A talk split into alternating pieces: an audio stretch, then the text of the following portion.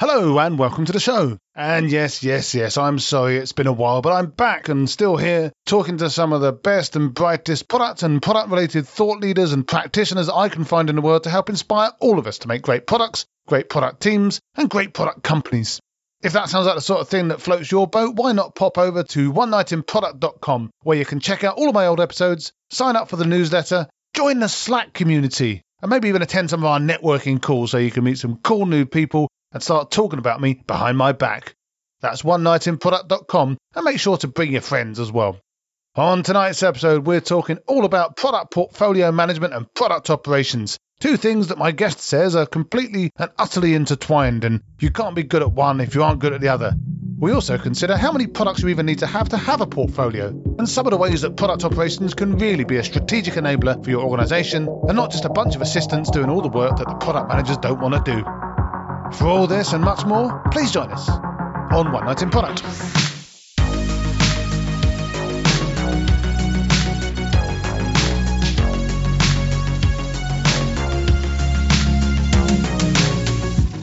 So, my guest tonight is Becky Flint.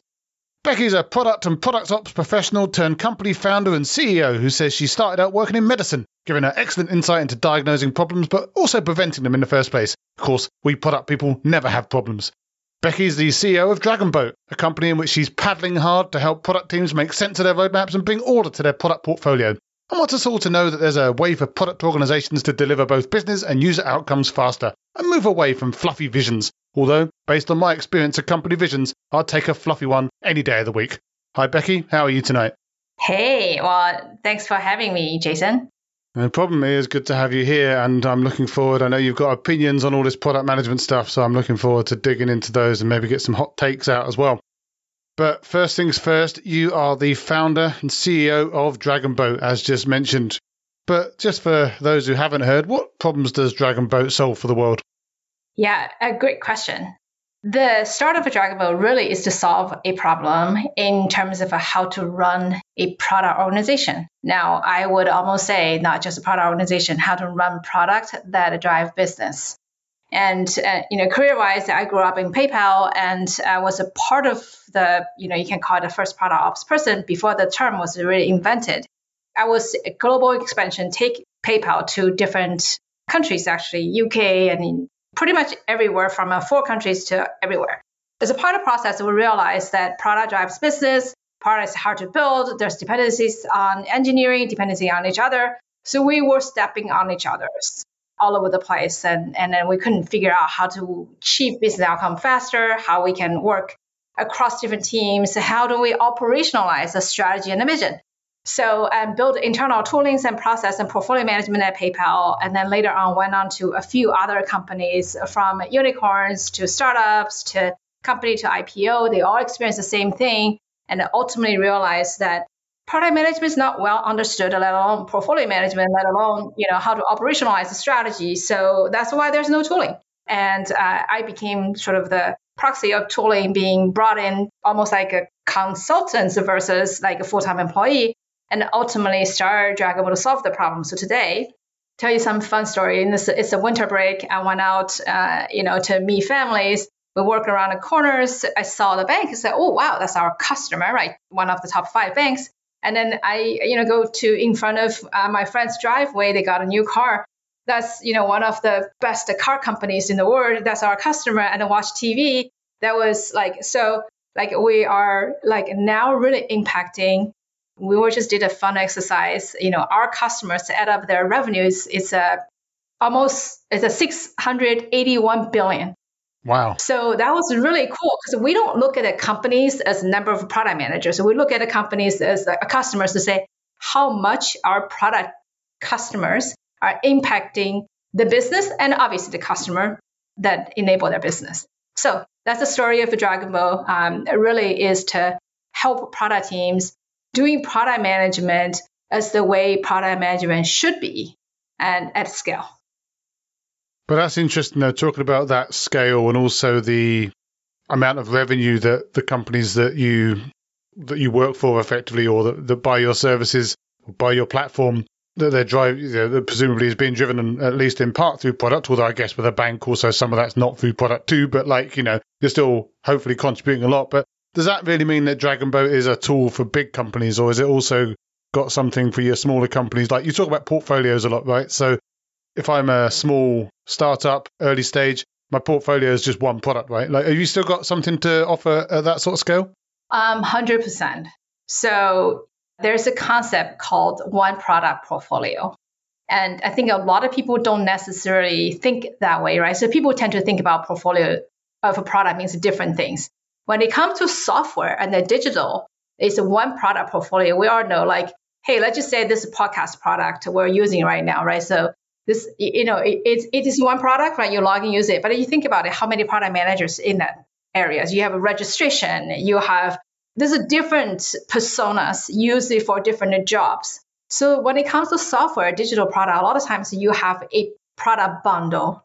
The product bundle is actually multiple product. Multiple products being used for different personas, solving different problems. Number one, you can have a different price tiers. Guess what? There's a different product, right? So even if for your startup company, typically a lot of times the startup companies say, hey, I'm just gonna use a you know spreadsheets or whatever to manage that. We have uh, a lot of startup companies as well, they have founders that are more, more uh, I would say they're smarter, right? So when you have the right tool to make a decision, you just make a decision faster and better versus say, I'm going to save whatever, $100 or something. And actually you end up wasting and spending way more time. So example, uh, one of our customers is one single person PM, right? So she's the head of the product but the company was struggling because they have a lot of stuff to do. They, you know, they get they get to product market fit, and then so they're struggling to explain to everyone why, and so to the point where she was almost fired by the board. Luckily, her uh, advisor to say, hey, you know, you should check out on Dragonboat and help you. Not that you're not strategic, you cannot articulate strategy to others. So then they brought Dragonboat in and really helped to lay out strategy and goals and themes and how you think about it today and how your resource and product decision are made. And that the next board meeting, the board said, Hey, talk to the advisor. What did you do? Like she's like a rock star. She knows what she's it's not like she doesn't know. She does not have a means to articulate it on quote unquote paper. So you can see different lenses or decisions are making it. So to your point, in my career, obviously grew up at PayPal, when later on went into tens of thousands of people. Later on went to 2,000 people company, 300 people company, company less than 100 people where helped them to build product in the first place. There wasn't even any product manager when I started. They all have the same need, which is how do you operate product, regardless of one person or, or you know 10,000, in a way that best practice prevail, which is you run all facets of your product portfolio different goals, portfolio. You have to make trade offs. And, and being able to make decisions, articulate your decision, getting input on your decision in a way that's understood. That's that's what Dragonboat is about. Well, I'm, you know, obviously all about basically everything that you've just said, and I think it's important, and I think we'll probably both agree on quite a lot of what we think makes a good product manager. But I'm curious about that kind of articulation point, right? Because, and with the caveat that I've never used Dragonboat, so I i don't know. Maybe I should go and use it after this just to find out. Yeah, this is like a live sale, you know, live sales call. But we should talk. Yeah, yeah. Anyway, we'll see. But the thing that I find curious about that is like I can understand putting all of my goals and aligning strategies, making trade offs in a tool, representing that visually, for example, like in a roadmap or some kind of portfolio plan or something like that. But actually articulating a strategy. That's a very sort of soft skill thing, right? I need to have a way, I need to have the ability to storytell. I need to have the ability to represent a vision and a strategy and, and kind of do that in a way that, you know, aside from things like LLMs, for example, you might say is that's still a people problem. So right. how does the tool specifically enable that kind of articulation of, of, of a strategy other than just enabling you to put it all in one place? Right. So I have a two uh, facets for that. So first one is when you make a product decision, there's a thought process, right? Oh, you'd be surprised. right? Hopefully, right? So there's emotion, obviously. So the thought process typically will be something around the business, the goals, the strategy, the customers, the revenue, and where the state of the things. So all these moving pieces, it needs to be there because not only you will make that thought process, other people need to understand your thought process. And most product managers, leaders, and individual contributors facing the same challenge to tell people why not this, why this, right? Yep. So we have to be able to not defend, you have to explain to people because you have to defend to yourself, like why this, not this. So that thought process is a framework, which is a product portfolio management, a product strategy, product, you know. So that's something that we build to support that. That's number one. Number two is that its communication strategy include the audience is different. CEO wants to know different things versus your CEO and board is very similar. Your sales leaders and, and your, your customer success leader is going to be something. Your sales team, your engineer, like everyone needs different set of information that is just slicing and dicing the information and then maybe abstract the, the data.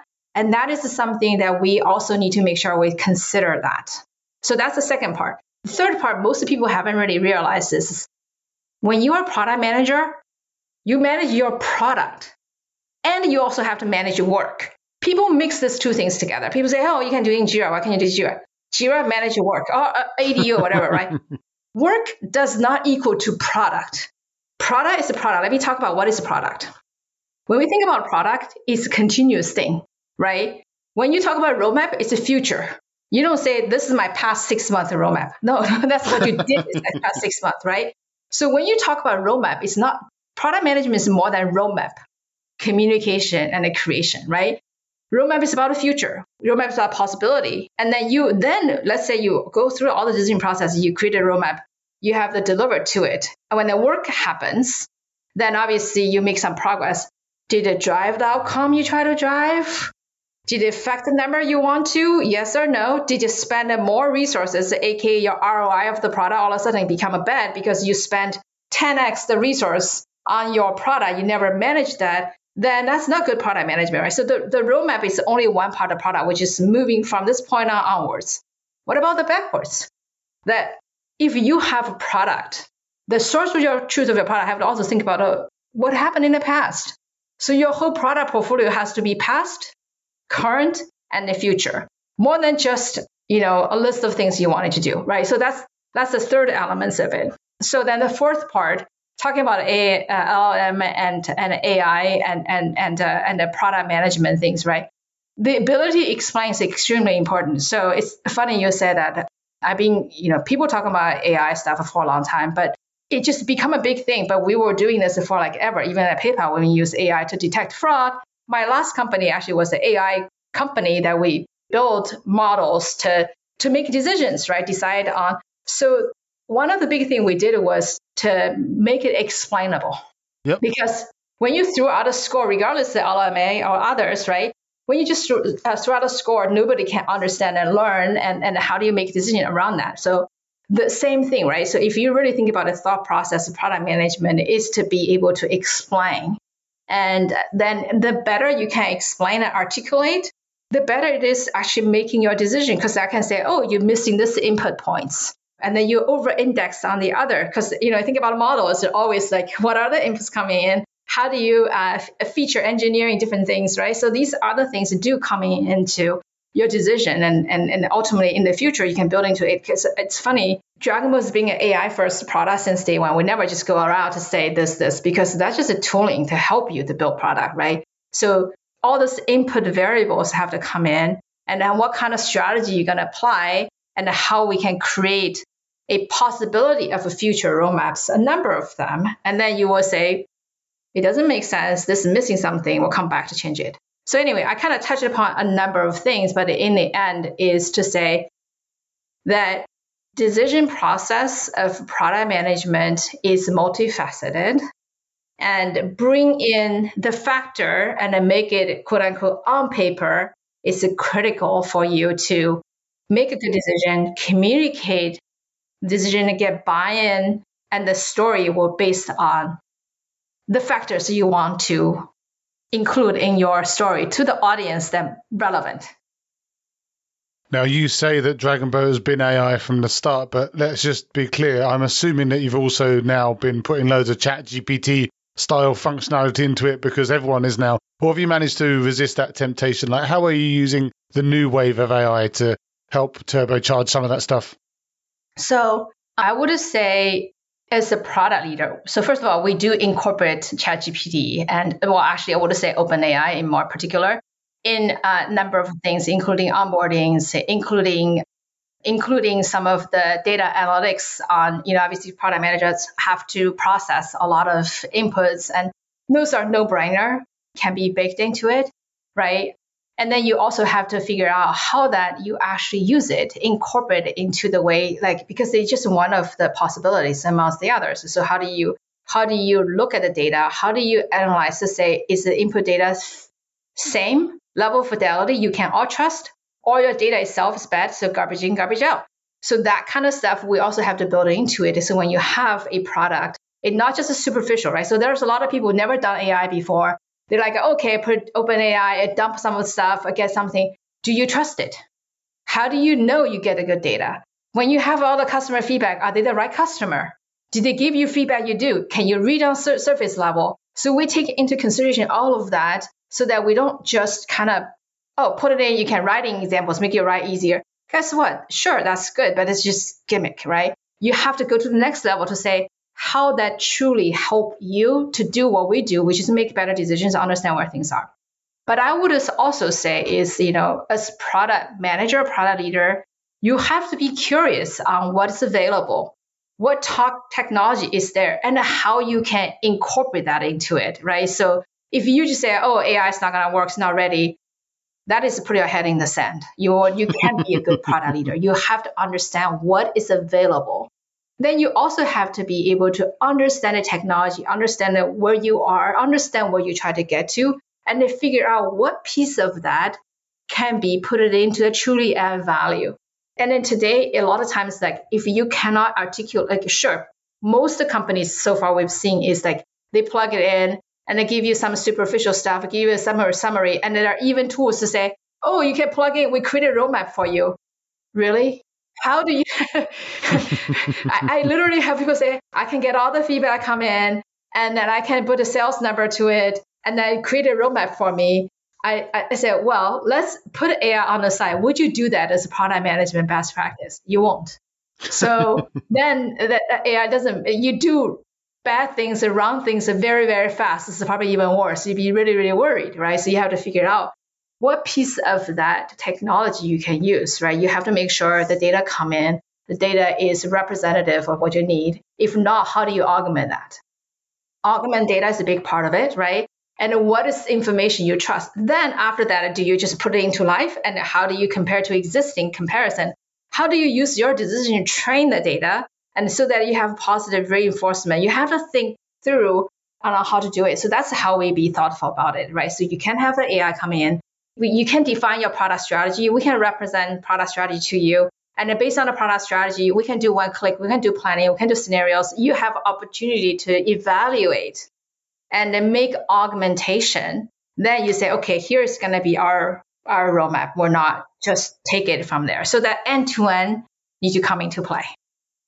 No, absolutely. And I think that one of the things I've reflected on with regards to, for example, ChatGPT and to your point about like just automatically creating a roadmap based on a prompt, for example. Like I've never seen so far, at least, one roadmap or strategy or vision come out of ChatGPT. You know, I play with it all the time. I've got a paid account. I I love ChatGPT, but I've never seen it come out with a like a fully baked strategy just based on a few prompts or like you know you go to it and you say, hey, give me a uh, what would you do if you were blockbuster back in the 2000s or whatever and, and like you think maybe it'll come up with something amazing but it never does it always just comes up with stuff that you probably would have thought of anyway so I do think that that point around like using it for what it's good for and, and trying to make sure whether you can trust the well both the inputs and the outputs is really super valid.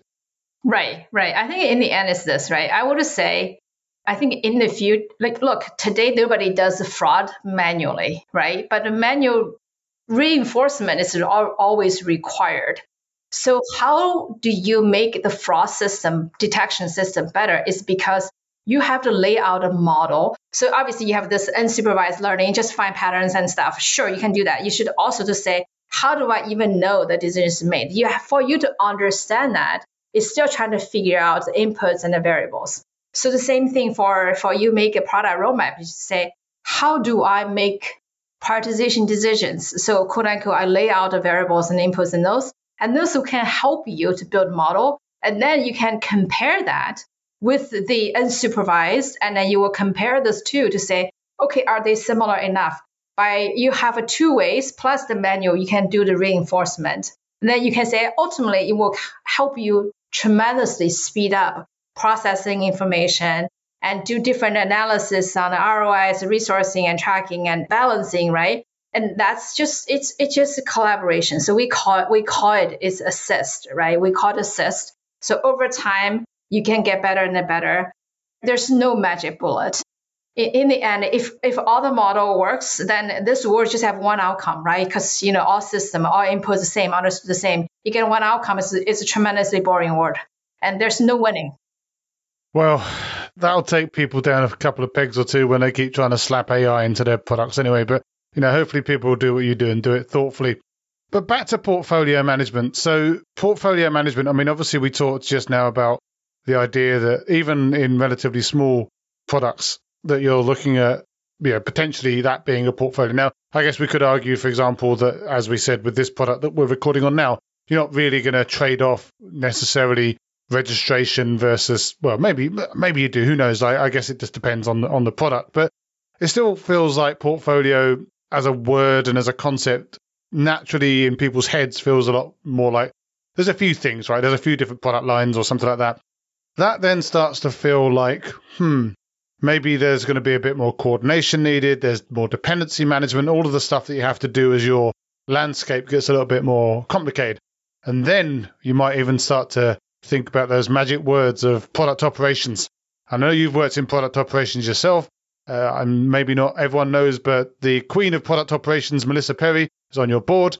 So obviously you live and breathe or have lived and breathed this stuff and you have great kind of insight into that from from Melissa, and I'm sure other people too.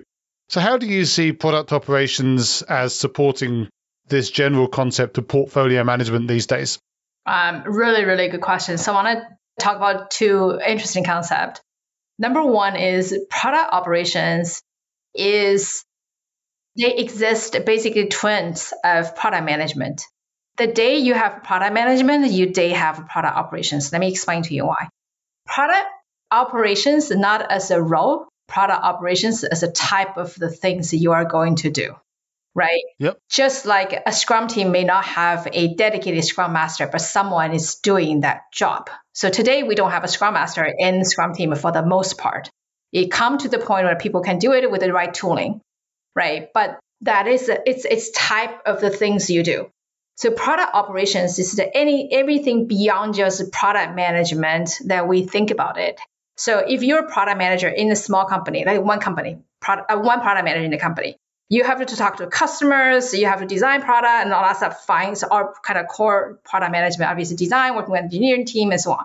You also have to educate sales what this product does. How do you learn? And the sales come to you, customer success come to you. They have bugs, they have all that stuff. How we do it? Guess what? This is this is not a quote unquote core product thing. It's it's a little peripheral, right? You have to work on that. You have to create reports. And then you, oh yeah, the, the product management process is not working very well. That the, the intake's not working well. We don't have a template. And then all our PRDs are different. So all these things about make, making product management efficient, make the best practice at your fingertip that every product manager does. And, and then let's say you go from a one product manager to a team of uh, you know four or five PMs with a manager or director, and that person play heavily on that role, onboarding, training, templates, and measure everyone, measure product, because the PMs will focus on product, their own segments of things, right?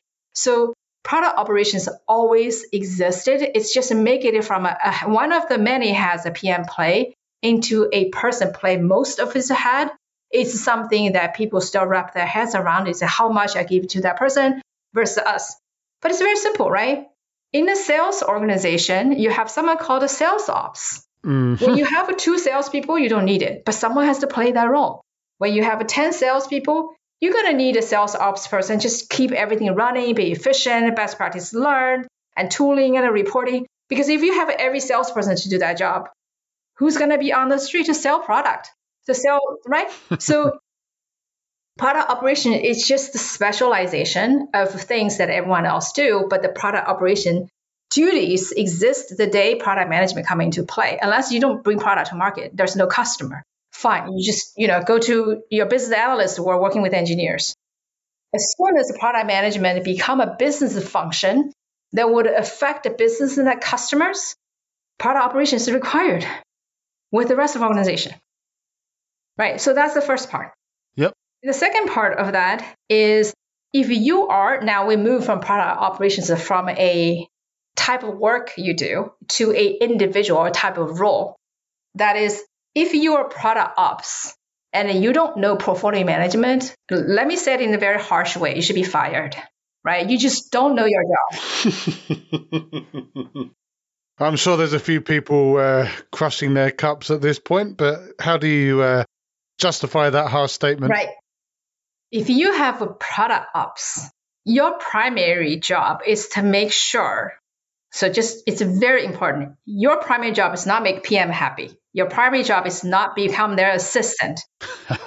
your primary job is not to make sales to get your material. These are all involved, but your primary job is to make sure your product team is going to deliver the best business and a customer outcome possible, right? That is your goal. If you have four product managers and they have you come in and your product, product managers are not better at deliver better outcome, deliver more outcome, you failed. Like you shouldn't be, you're not babysitter, right? So the product ops jobs are, are inherently actually more senior and strategic than sometimes you would argue product managers because you have to look at a one level higher. You're actually running, you're operating, right? That's why product ops a lot of times the right hand person for CPO. Similarly to sales ops, you're right hand person to the revenue. If a sales ops job is not making the sales team deliver more revenue, that person shouldn't exist, right? That role just doesn't exist. So same thing for product ops. Your job is to make sure your product team actually deliver more because you have them to be efficient, you give them the data, you bring the product to market better through working with it cross-functionally, you make sure strategic alignment, make sure resources are allocated correctly. And that's very interesting because I've seen head of product became product ops.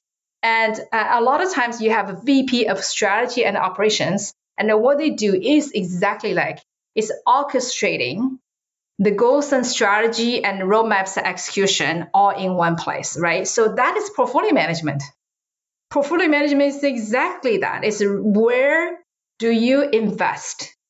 How much you take bets, how much you take on double down, how much you take down in cost management. These are that. Not a single product manager can raise my hand and say, look, my product is not important. Just just take all my resource away. Never. but it is the product leaders and the product ops job to say, here's our goals, here's all our initiative we wanted to do guess what? These areas needs a lot more attention because it's just messed up, right? And we need to move these resources from that team to here, or this team gonna help to drive that outcome. So either way, if you don't think about portfolio management as a product ops and you only think about oh process and delivery, you're failing. You're not at, you're not doing your job. And that's where I created portfolio management at PayPal way back. Because when you have all these competing roadmap item, all this initiative, how do you decide? Right? Do I need to invest in US market optimization that's millions of dollars? Do I need to go to Brazil, which has no revenue? Well, if you don't go to Brazil, you will never have revenue. And you can optimize US, but then you don't have like those are the portfolio level decisions. Well, one of the things that you talk about, and I saw, I think, on the website, and I think also on LinkedIn, that you talk about when it comes to making portfolio decisions and like how to, you know, you talk about like how to do the trade offs and stuff. And you mentioned it earlier, this idea about return on investment, ROI on initiatives. But you say that you shouldn't be using ROI anymore anyway. You should be using something called MOAR, more metrics over available resources. Now, I hadn't seen that before, and I don't know if that's just because I've not worked in portfolio management or if it's something that you created. But I guess it'd be great to understand, firstly, I guess, what's wrong with using ROI, which is a fairly kind of standard classic thing that people would tend to do, and also what this more stuff is all about. Right. A really good question. So, um, this is actually coming from a real life. Um, the story was, you know, at PayPal a long time ago, so that's probably okay, public. I talked to, you know, obviously we have big initiatives and then we want to talk to the CFO. to say we need, you know, we need resources to do this initiative. But Obviously, CSO, CFO talk, right? What is the ROI on this? It was for this year and next year. I said this year no ROI, and next year maybe we get what? He's like, no ROI this year, we can't invest in. It. I said, look, you have the money, you're gonna hire engineers, and then you're gonna build a product, and you bring product to market. That's the end of the year. Then I don't like this year's investment returns next year, right? And then the other part of that is when you have things return, how do I know this one's successful? As I shared this example earlier, Brazil would never win compared to US. So you have to tie strategy to it. If you just do ROI, I would never have innovation, right? Because innovation never yield ROI. So I have to think about is it the metric that is important to us? And that metric reflects strategy. And strategy should determine investment, not the cash, because cash has a horizon differently, right? So the idea is this as a product leader, a product manager, when you try to prioritize things, you can convert everything to dollar, then that will not justify why you're going to work on this versus this because some things clearly has no dollar value. Number one. Number two, as a product manager, you're not dealing with having dollar to hire people. You're dealing with the resources. When you have a data science and a mobile engineer, guess what? They are not the same. When I have an initiative that require mobile engineer, but I run out of a mobile engineer, that doesn't mean I cannot run initiative that could use data scientists because they're available. So even though quote unquote something has a lower ROI, but then they have a higher opportunity cost, and I put it over there with available resources that can generate more outcome in a different flavors, right? So, as every single product manager, we don't really have a direct influence on both the money coming into us because people hired, right? And the money coming out of that because there's the sales, there's marketing, a lot of stuff. By the time that happened, it, it's kind of too far from us making decisions. So for us, more is a, you know, if you're familiar with the input metric and the output metric, right? Yep. So the output metric ultimately is all money. But what do you go from a business metric money to something that's something more tangible. So that's the input metric to the money is the metric over available resources. You can tie strategy and the resources in a way you can make product decisions that's that's actually tangible, that's explainable, and you're not gonna say this one has lower ROI, but it's strategically more important we can work on it. People say quantify strategically important. So then you still have to go say, right, so that's the first part. The second part of that is really important to that is you know, when I was earlier in my career, I was very uh, naive. To, we have a hard time to prioritize things, right? I said, well, why can't we just get a list of things we wanted to do? Go to our CTOs to say, hey, can you just go down the list and we'll run through the list and we'll be done, right? That seems very simple. But the point is not that, right? Because you have a different set of strategies. So they have to prioritize across different strategies. For example, that's number one. Number two, if you say, I'm going to prioritize the first thing on the list and I go to the next one on the list, what we didn't count is like the next five things on the list on the collective outcome is much better than the first thing, even though they use the same amount of resources, the first thing, or even less. But because you're looking at one by one, you cannot make that kind of decision. That's where portfolio come into play. Is you look at many things, multiple things at once. Yeah, I mean, there's a lot to think about there with regards to, I mean, prioritizing obviously is always tricky. It's traditionally tricky and it's something that PMs struggle with all the time. I think also one of the things that I'm kind of against is this idea that you, for example, with some of these frameworks, you kind of divide by effort and do the smallest thing first because it's easier. Whereas, you know, going back to your point, you're sitting there saying, well, yeah, but actually, first of all, I guess there's an argument you just slice stuff down, do smaller bits of that bigger thing because it's more impactful. But also, I like this idea of kind of combining things because together they're more than the sum of the parts, right? Right, right. Exactly, exactly. So I, I think that, you know, look, it is hard to be product manager, right? Because there's so many things coming into play. There's there's a lot of uh, things coming into play. I think the part is for you know good practice of product manager. Actually, I was talking to uh, someone I was mentoring about product management, right? So one of key thing is to think about, I think in the software, sometimes we we lose visibility on product management. People say, "What is a good product manager? How is a good, great product manager is?" Right? Well, I, the, the idea is this: it's not that you create a best product. It's about how you deliver the most cost-effective way of the product. So, cost-effectively could be the cost people have to pay, could be the time the user have to pay, could be the onboarding and supporting and all that stuff for the cost-effective. I mean, why? So, in the real world, before software, there was just there were product exist. Product existed since the humankind, right?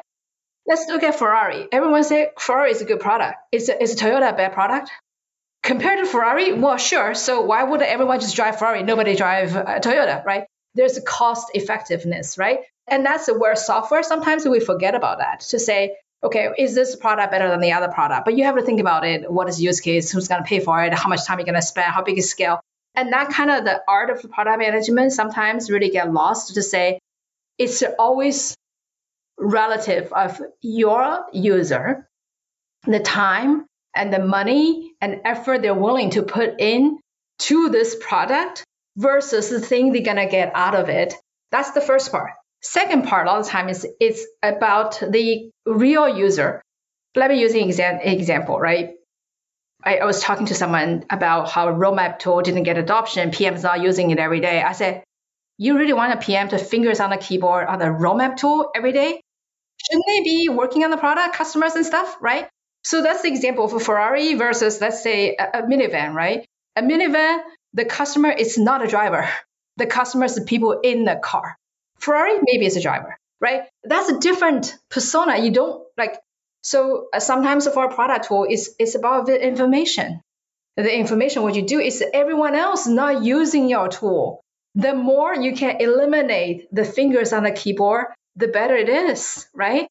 I think that's the part where the product management really to there's there's a, you know obviously digital or software product management for not as long, but product management being around for like ever, right? Sometimes you kind of have to think about like there is similarity in this function that will help you to actually guide decisions. Because I, the part I, I was talking to the PM is like, he's like, but this product cannot go live because it doesn't have it. You know, this is a better user experience. I said, well, if you look at all the things you wanted to do that your customer needs value, this part is broken. They're not getting this. So this one can be perfectly great, but your customer can get to where they need to get to. So then you have to fix this part and not focusing on this product area or features too much. The ROI or metric over available resources here, it doesn't really compare to this one, even though there are two different things. But for a user to finish a job, they need to get all these pieces together. Even then the main part of the job is not done well, right? And that's not good. You give Ferrari for family cars, bad idea. It's a really, really bad idea, expensive and bad idea, right? You have to figure out what is your user, what they're trying to get to, and are they get there where they need to get to? Yeah, that, makes a lot of sense. And I think it really touches on another thing that we were going to talk about.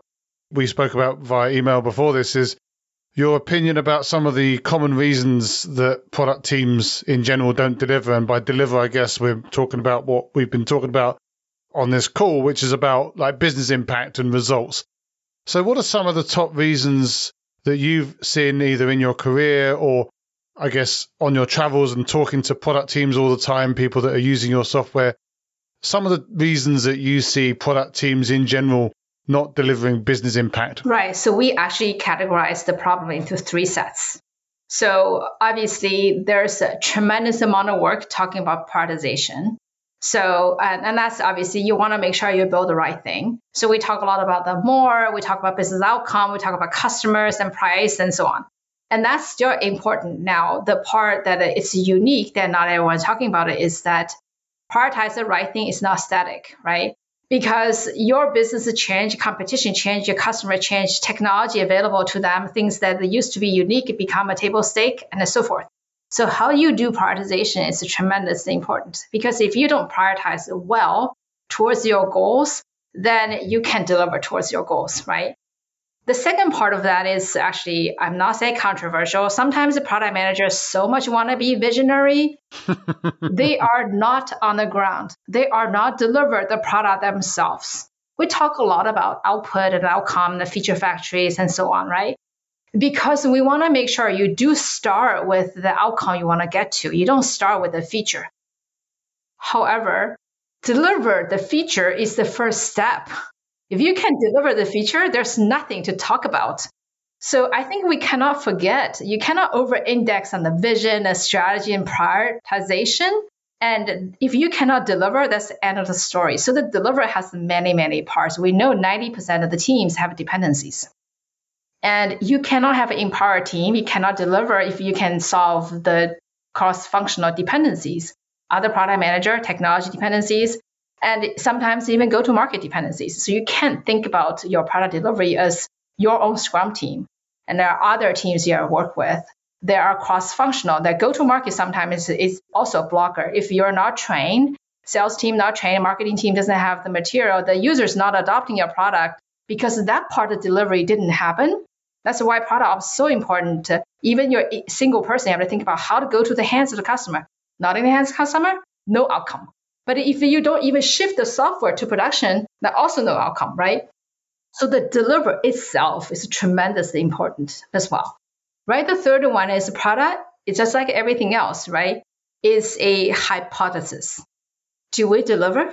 The strategy is our hypothesis work. So let's say we did the prioritization with the hypothesis, we have strategy, we get we gone through all the things to the hands of the customer. It didn't work. Sometimes just like that, right? Yep. And then how quickly you know it didn't work how quickly you can make adjustment. And if you ship software six months or longer, you can get to that faster, right? That means like your six month of time, you're you're not learning and, and growing. So how can you do smaller chunk of things and test and learn? And more importantly, adjust your roadmap while at the same time planning and alignment, multiple teams, multiple functions is actually not easy. So the faster and more efficient and better you can do cross functional, cross team alignment, the tracking and dependencies and delay and all that stuff, the more frequent you can ship your product, the more impactful you can make adjustment. So these three things will have to come together and always going together, right? I need to build the right thing. I need to make sure I actually shipped it. And I need to make sure I can evaluate did it work, didn't work, and I make adjustment and something happened. Something happened, I got delayed, big customer, outage, legal, regulatory, ChatGPT came, we all gonna blow up our roadmap. What do we do? So that whole adjustment, the responsive part of things is, you know, I would say it's the next level, right? Build the right thing, ship it, and make sure you can make adjustment quickly. All right, now to make your life harder, you've been granted one wish by a genie, and the genie says what do you want, and which of those three problems do you want to solve? And you can only solve one of them. Which one would you solve if you only had one shot? So, depend on the state of the business.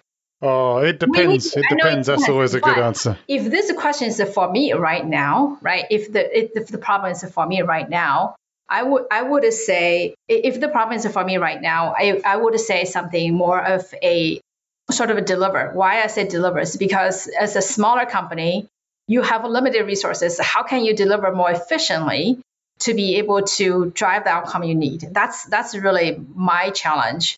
Now, every company is different. As a product manager in the bigger company, let's say, you would say your control on what strategy you have is very different, right? And your control on the response time is also very different. You're limited by that. So in a bigger company, the ability to deliver product based on the strategy to the hands of the customers, being able to say it drive the outcome that I was set out to deliver to, it's the most important thing. If you don't do that, you don't get promoted, right? You basically, you know, that's just being practical. If you're a smaller company, you're a CPO, right?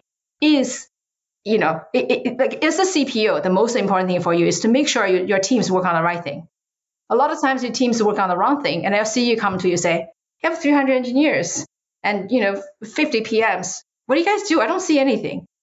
You don't have a job, right? Basically." So as a CPO, the most important thing is to make sure your team work on the right thing, and you rely on your team to deliver.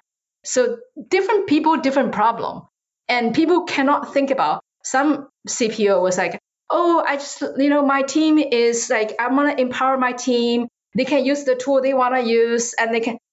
you can't you can't offload your responsibility to your team. If if they don't have a guidance, they don't have a data, they don't make the right decision, you're not gonna make your numbers. You last less than two years, right? You can't you can't outsource and delegate strategy and the portfolio level investment decisions. Well, if only there was a tool that enabled us to manage some of that stuff, but you know, maybe we'll find one one day. But speaking of which, where can people find you after this if they want to find out more about Dragonboat or go deep into roadmaps and portfolio prioritization? Get your advice on setting up a product ops team, or maybe see if you still can give them any medical advice. I will take the last one out of the window, but I can definitely provide some feedback on, on, on your product decisions and so on. Find me on LinkedIn. That's probably the easiest one, Becky Flint. So that's easy. If you want to know more about Dragonboat, that's dragonboat.io. We provide a lot of uh, trainings and uh, we have responsive product portfolio management trainings and certification. And we also have a very robust uh, product ops community on Slack. We have a uh, pretty robust chief product officer CPO webinar series so, and, and, you know, we would like to in, invite you come in to share some of your experience working in that space as well. I would be delighted. Let's get your people talking to my people, although that won't be hard because my people is just me. It's a lonely life as a consultant, but at the same time, it's uh, it's honest work, right? Right. But anyway, yeah, no, that sounds really great. And obviously, I'll make sure to link all that information into the show notes. Make sure we get the community stuff in there. Make sure we get obviously uh, LinkedIn as well. And hopefully have a bunch of people heading across your direction and finding out how they can manage their portfolios more effectively. Well, that's been a fabulous chat. So, obviously, really glad that we could spend some time together solving everyone's product management problems. Hopefully, uh, well, almost definitely from the sounds of it, we're going to stay in touch. But as for now, thanks for taking the time. All right. Thank you. As always, thanks for listening. I hope you found the episode inspiring and insightful. If you did, again, I can only encourage you to pop over to oneknightinproduct.com, check out some of my other fantastic guests, sign up to the mailing list, or subscribe on your favourite podcast app, and make sure you share with your friends so you and they can never miss another episode again. I'll be back soon with another inspiring guest, but as for now, thanks and good night.